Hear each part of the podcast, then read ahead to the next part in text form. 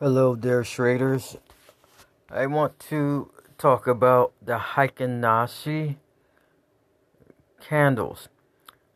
The Heikin Ashi candles can tell you when to get into a trend, when it is sideways, but it's always good to confirm it with the MACD. With the MACD, moving average convergence divergence, you want to play with the settings I would suggest to make the settings as close to price as possible so you can know when to get in.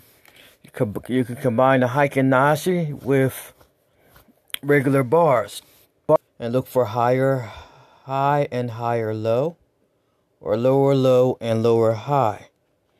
Um, they got some information about this on uh, YouTube, but not a whole lot. Um, so combining that together with the MACD, okay, or the um, Ichimoku cloud, which will also tell you um, trend. You know, if it's a red cloud, then you know it's a downtrend. If it's in the cloud, it's sideways, just stay out or go to a lower time frame. Um, if, you know, uh, if it's a green cloud, it's an uptrend. But when it's in the cloud, you stay out of the market or go to a lower time frame. Okay. Now remember, when you go to a lower time frame, it would be best to probably use binary options, Nadex binary options. Um, you know, specifically, um, that might that would work a little better um, if you're utilizing um, leverage. I would suggest not to do one to five hundred leverage because you get you knocked out of the market too fast. Uh, one to fifty leverage, one to one hundred leverage and the forex. I'm talking about forex trading. Uh, would be best if you want to stay long term. One to fifty leverage would be best. In the United States, that's basically the um, uh, you know what they would let you do. Um, outside of the United States, you can go all the way up to 500, 1 to 500, 1 to 1,000 leverage. But the problem with that is you have to be right. That thing has to go where you think it's going to go.